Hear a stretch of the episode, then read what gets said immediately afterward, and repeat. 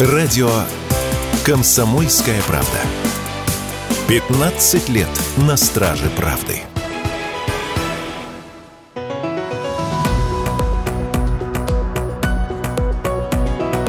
Бизнес-ланч на радио «Комсомольская правда». Добрый день, уважаемые радиослушатели радио «Комсомольская правда». Среда на календаре, а значит в эфире радио КП, программа «Бизнес-ланч», программа про российскую экономику, ну а поскольку экономика и общество, они во многом сопряжены, часто поднимаем самые разные темы в нашей программе, и сегодня поговорим о самых разных темах, о настроениях на 2024 год с генеральным директором ВЦИОМ Всероссийского центра изучения общественного мнения Валерием Федоровым. Валерий, добрый день, добро пожаловать на КП. Добрый день, спасибо за приглашение, все вам расскажу. Ну что, с настроения начнем действительно, да? Какие настроения это в 2024 году, вот январь уже? Вообще у нас э, под Новый год всегда настроение приподнято, это понятно, главный праздник. Тем более семейный, все собираемся за столом, э, встречаем э, значит, близких, родных, подарки, елка, значит, а потом еще длинные выходные, возможность сходить на каток, покататься там на лыжах, отдохнуть. Вот, поэтому всегда в конце декабря такое приподнятое настроение. Это, так скажем, сезонный фактор. Вот если его убирать, вот, то скажу, что в этом году мы зафиксировали исторический рекорд за последние 20 лет по уровню оптимизма. Неожиданно. Неожиданно. А, такой высокий этот уровень, что я даже испугался. Почему? Потому что э, был у нас один э, близкий год по результатам, по уровню оптимизма. Это был 2007. 2007 год, ну, он действительно был замечательный, там экономический рост чуть ли не 8% составил, вот, и, так сказать, строители друг у друга краны воровали, значит, и экскаваторы, такое тоже было, вот, но, к сожалению, эти позитивные ожидания не реализовались. Почему? Потому что в 2008 году... Все мы знаем, что случилось. Да, наступил мировой кризис, великая рецессия. И Россия хотела остаться тихой гаванью, но не смогла. Вот. Поэтому, чем выше надежды, тем глубже разочарование, может быть, если все пойдет не так. Вот. Э, поэтому, когда смотрим на вот эти уровни оптимизма, а, а почему оптимизм такой большой, тоже поговорим, если интересно. Но сам факт, что уровень такой высокий, он, конечно, немножко напрягает. Это говорит о том, что если реальные события 2024 года не будут соответствовать ожиданиям, то нас может ждать очень глубокое разочарование, пессимизм, скептицизм, критицизм, разброд, шатание и так далее. Вот всего этого, конечно, хотелось бы избежать, потому что времена непростые. Сейчас надо быть мобилизованным, таким четким, вот, смотреть по сторонам, держать в голове цель и идти к ней. Вот, иначе риски очень высокие. Но Э, значит, если будет разброд и шатание, конечно, нам все свои задачки решать будет гораздо сложнее. Э, тем не менее, э, факт остается фактом. Настроение очень хорошее, ожидания высокие, оптимистичные. Э, верим, что все в 2024 году у нас будет хорошо. Так верим, как давно не верили. В чем причина этого, помимо оливье и мандаринов? Вот, э, оливье и мандарины, сразу сказал, убираем в сторону, потому что они Сезонный есть всегда. фактор. Да, значит, а причины. Ну, во-первых, э, мы закончили, мы готовились к худшему, скажем так. Мы готовились к гораздо худшему и получили существенно лучшее. То есть, это эффект обратный тому, о котором я только что говорил. Когда, не хотелось бы. Да, когда ожидания занижены, а на самом деле реальность э, выясняется вполне, вполне позитивная, конечно, удивление и значит, какие-то эмоции позитивные, которые затем могут перейти вот э, в ожидание э, того, что завтра будет будут сплошные апельсины, мандарины, мед и так далее, и тортики. Вот. Вторая причина, э, ну, конечно, рост зарплат. Мы все говорим о росте инфляции. Действительно, он высокий, но э, и доходы растут. Доходы выросли очень значительно, практически исчезла безработица. Наш рынок столкнулся с большим дефицитом рабочих рук. Сегодня у бизнеса главная, главная проблема, проблема да, не хватает рабочих рук. А, а если не хватает рабочих рук, значит, рабочие руки могут диктовать свои, вот, условия. свои условия, что, собственно говоря, и происходит. И это, конечно, очень позитивно сказывается на самочувствии самих людей. Они понимают, что они могут заработать. Вот. Ну, и в перспективе, видя такой дефицит, э, они думают, что и дети их, конечно, при условии, что получат хорошее образование, выберут правильную профессию, тоже будут жить лучше. Вот. И это тоже очень важный такой мотиватор. Ну, третий фактор, э, я думаю, это такая военно-политическая и геополитическая ситуация в мире.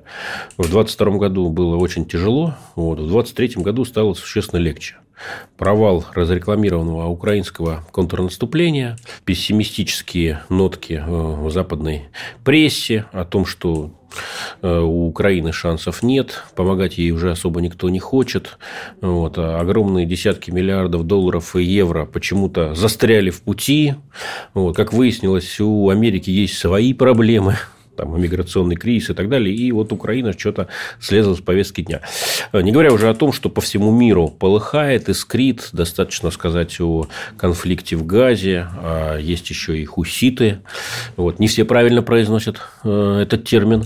Вот. Ну, хуситы. выучили, выучили. Да, да, некоторые путают буквы. Да и без хуситов много значит, горячих точек. И естественным образом внимание, так сказать, мировой жабы, вот, как говорят одни мои друзья философы, вот, от нас немножко отвлекается. Да? То есть, вот приходится мировой жабе по разным фронтам сражаться, и нам становится чуть легче. Ну и целый ряд других факторов, может быть, не таких значимых, но в совокупности они складываются действительно в нормализацию, адаптацию, стабилизацию эмоционального состояния. Это очень позитивный факт, особенно после нескольких лет таких эмоционально очень сложных, которые вымотали людей.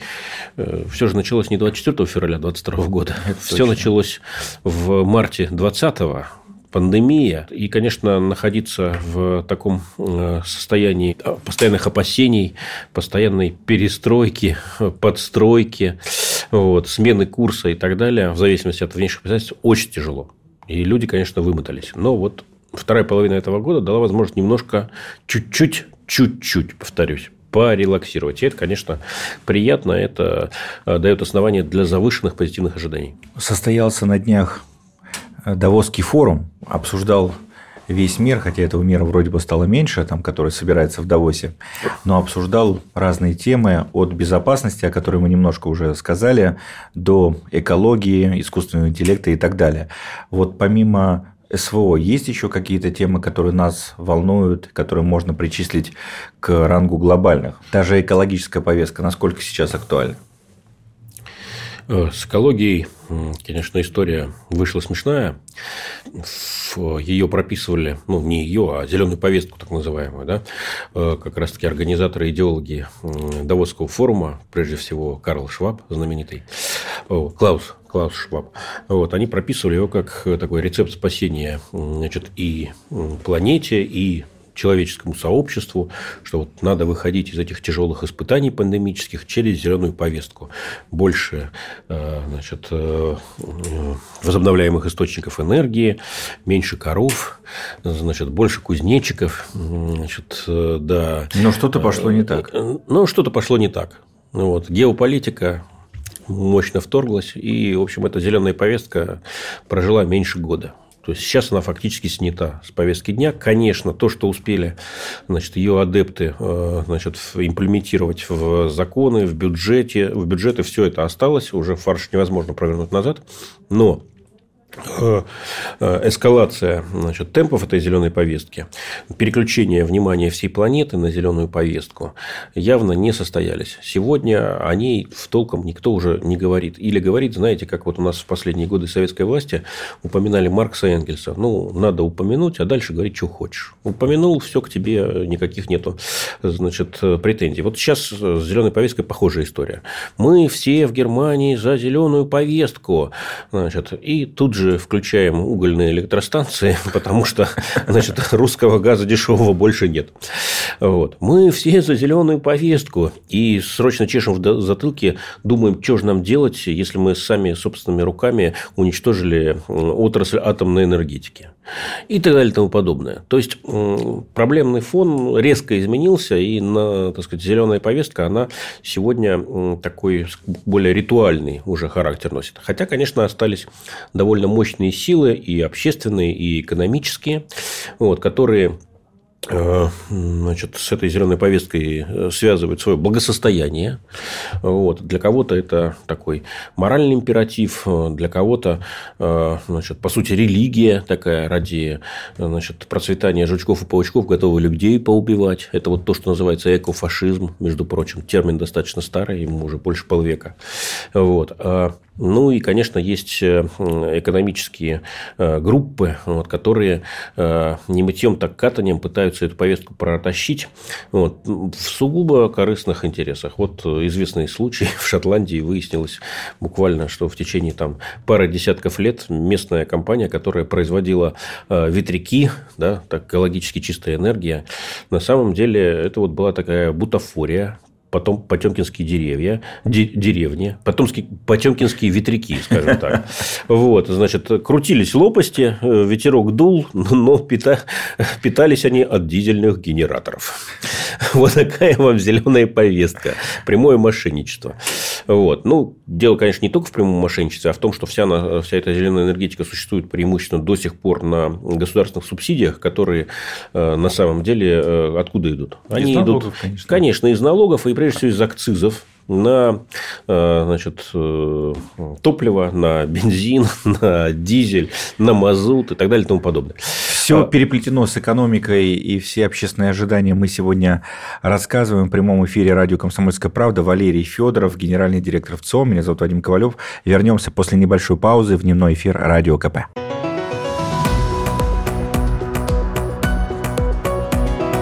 Бизнес-ланч на радио «Комсомольская правда». После небольшой паузы снова в дневном эфире радио «Комсомольская правда» программа «Бизнес-ланч», программа про российскую экономику и все, что с ней связано.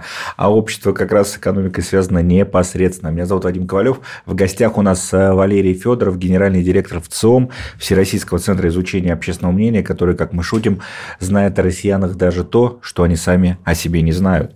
Начали мы говорить про то, как россияне адаптируются к новым реалиям.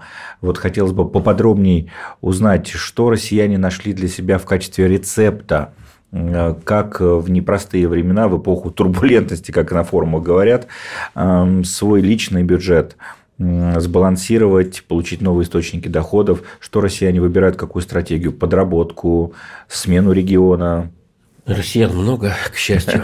Вот, и становится больше, кстати, в последнее время разными способами.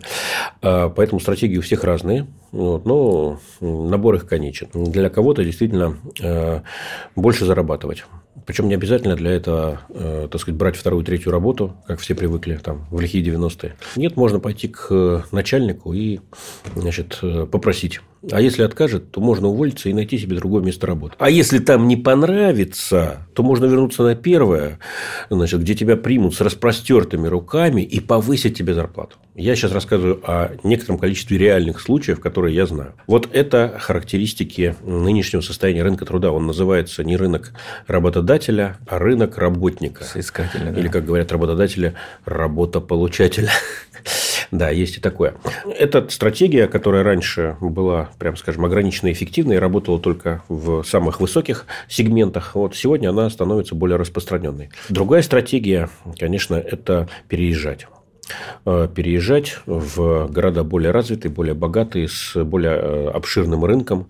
Очевидно, если там, в малом э, городе там, 2-3 предприятия и даже чисто человечески, поругавшись с начальником непосредственным, вот, шанс, что ты найдешь альтернативное место невелик, то в Москве ты можешь ругаться с кем угодно. И не только в Москве, к счастью. А наоборот не работает эта миграция, когда... Вот наоборот, это называется такой уже скорее дауншифтинг. Мы, э, так сказать, намеки какие-то э, зафиксировали на нее, на то, что тренд может развернуться. Это вот был как раз пандемическая э, пора, когда все ощутили, что жить в этих человейниках, постоянно там находиться, да еще и работать удаленно, вот это испытание. Вот, и все задумались, а не пора ли нам пожить в имении? Выяснилось, что имение А дороговато стоит, кредиты на него не дают. Сейчас, кстати, дают уже. Вот. По итогам 2023 года там 20% кредитов ипотечных пошло на индивидуальное жилищное строительство, но тогда еще не было. Потом выяснилось, что инфраструктура прямо скажем, слабенькая. Интернет не очень фурычит, не всегда курьеры доезжают. Вот, школа сельская вот, э, иногда сильно отстает от стандартов, э, принятых в городе и так далее и тому подобное. Поэтому вот э, вперед в Пампасы такое движение да, исхода из городов, оно не состоялось. Пока не состоялось. Но если вернуться к вашему вопросу, экономия. Конечно, для тех слоев населения, чьи доходы регулируются, ну, прежде всего, это пенсионеры, да, им индексируют э, пенсии, но мы все понимаем, что инфляция э, значит, все равно опережает. Вот, поэтому для этих слоев населения, конечно, подработка. Но если не э, считать работающих, ой, прошу прощения, не подработка, а экономия. Вот, а подработка – это так называемые работающие пенсионеры, их много, вот. И вообще мы по опросам видим, что люди планируют пенсию не как возможность отдохнуть, получая так сказать, от государства э, эти деньги, а как э, возможность добавить к своей э, зарплате, к своему заработку еще и пенсию. Вот это такой доминирующий подход. То, что пенсии, несмотря на что, ну, все-таки маловаты, вот, и их не хватает для нормальной жизни, особенно в условиях высокой инфляции. Поэтому стратегия, конечно, экономии, стратегия поиска значит, более дешевых продуктов. Вот.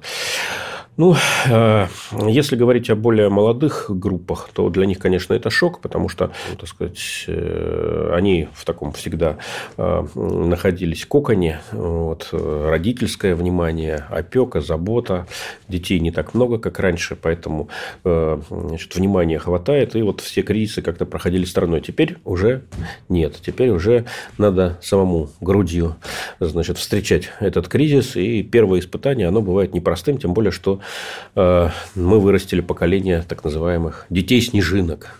Гиперопека, вот, гиперзабота, ну и в результате не приспособленные абсолютно к жизни э, молодые люди выходят и значит, э, переносят эти, это испытание, а дальше уже кто как. Или выжил, прям по Ницше, вот, все, что не убило, сделало сильнее, вот, или нет. И вернулся к мамочке, к папочке, и вместе с ними там живет до 40 лет и более, не заводя собственную семью. Но в то же время сейчас возможностей это гораздо больше, если мы говорим про бизнес, да, сколько ниш открылось.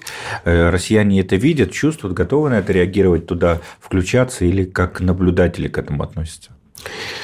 Ну, стонов э, стало меньше. Вот, плача Ярославны сильно стало меньше. Потому что, ну, просто очевидно. Вот у меня друг работает, э, значит, в интеллектуальной сфере, значит, там в журнале одном, и уже э, лет семь у него одна и та же зарплата. То есть, даже на инфляцию не индексирует. Вот. А сейчас сказали, что может вообще сократим. Вот. И он такой грустный ходит и так далее. И вот я смотрю на него и просто удивляюсь. Просто удивляюсь тому, как э, человек может э, значит, не смотреть по сторонам и не видеть э, огромного запроса на и не только рабочие руки, кстати, да, но и на рабочие головы, так бы я сказал. Вот. Потому что в отраслях интеллектуального труда запросы тоже очень большие.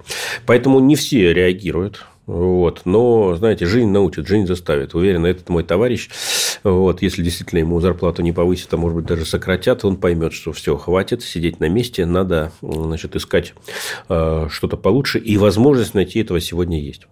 И люди это видят. Вот. Э, не всем она дается, но у каждого значит, есть свои ходы. Кстати, мы об СВО почти не говорили в этой передаче, так сказать, как бы слона. Слона-то я и не приметил, да, вот обходим стороной. Но для тех, у кого нет э, хорошей специальности востребованной, э, или э, значит, она может быть и востребована, но платят почему-то очень мало, а потом удивляется, что никто не идет на работу. Вот. Выход СВО, да, контракты, значит, подъемные большие, достойная зарплата, доплаты всевозможные. И для так называемой глубинной России, вот для поколения мужчин, ну, даже таких, я бы сказал, 35, 40, там, 45 лет и даже старше. Вот. Это абсолютно реальная опция. Мы видим, что Министерство обороны, я не помню сейчас точно цифры, ну, там несколько десятков тысяч человек ежемесячно набирает на контракт. Ежемесячно. Никогда, кстати, такого не было. В мирное время такого не было. Условия были вроде бы получше, нет риска для жизни, дают военную ипотеку, все. Э, значит, такое контракт, на контракт шли существенно меньше. Сегодня идут огромные значит, цифры. Почему? Потому что получилось сделать то, что вот наши экономисты, а, если не ошибаюсь, Ярослав Кузьминов, да, тогдашний ректор а, Высшей школы экономики, называл эффективный контракт. Правда, предполагалось эффективный контракт сформулировать для врачей и учителей. Вот. Ну, получилось, что сформулировали для добровольцев. И то неплохо.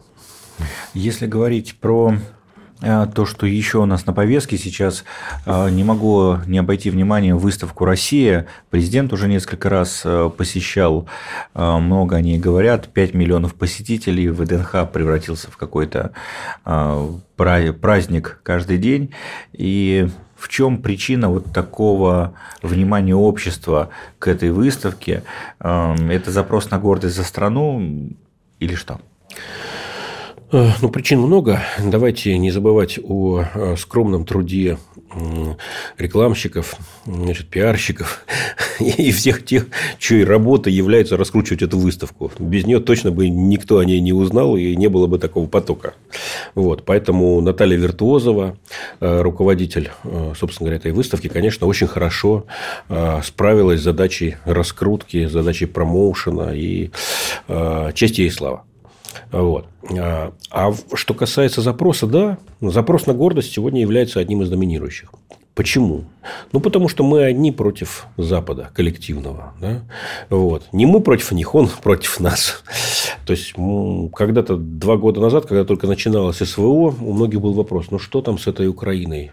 Ну, вообще, зачем? Ну, ну от чего? Это, ну, вы как вообще можете сравнить Россия и Украина? Это же смешно. Ну, зачем маленьких обижать? Вот. Но это недолго продлилось ощущение. Примерно две недели. А как нам вкатили такие санкции адские, вот, мы сразу поняли, дело не в Украине.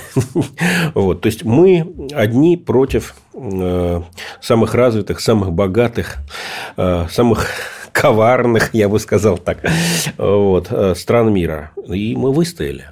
Вот. Поэтому запрос на гордость, на то, чтобы показать, а можем же, а вот, вот выстояла во многом экономика, потому что я помню самые мрачные прогнозы, что самолет не будет летать, карточки не будут работать.